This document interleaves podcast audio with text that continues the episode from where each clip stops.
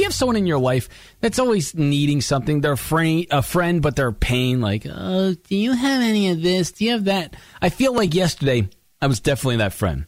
So I went over to my buddy Brandon's house.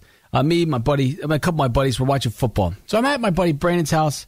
His his fiance made this excellent chicken wing that we're all sitting there, and they're drinking beers. I was in the mood to drink yesterday. just I, I, I kind of had a headache. I didn't want I didn't want a beer.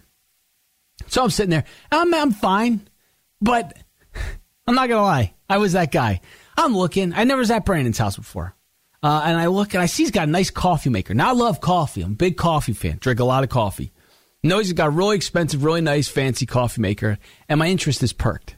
It's at it's at peak. I've stared at this coffee maker long enough, so I hint. I drop him. I may go buy a coffee. I'm trying. I know what I'm doing. I'm trying to set him up. Trying to try. I'm egging him on. I'm leading the horse to water. He's like, "Oh man, I'll brew you some coffee." Now immediately, I should have just said, "No, it's fine." Instead, I well, if it's not too much trouble, I don't want to be a pain. And uh, this is me. I'm not even making fun of anybody else. This is me. I'm like, oh, if it's not too much trouble, I don't want to make it. He's like, no, I'll make a of coffee. No, you don't have to. I don't want to be a bot. I'll just go buy it. But I know what I'm doing. I know. And I know in the back of my mind, I'm saying, Croc, you are being a total pain in the neck. You're here watching football with the guys, and you're asking your buddy who invited you to be a barista and make coffee.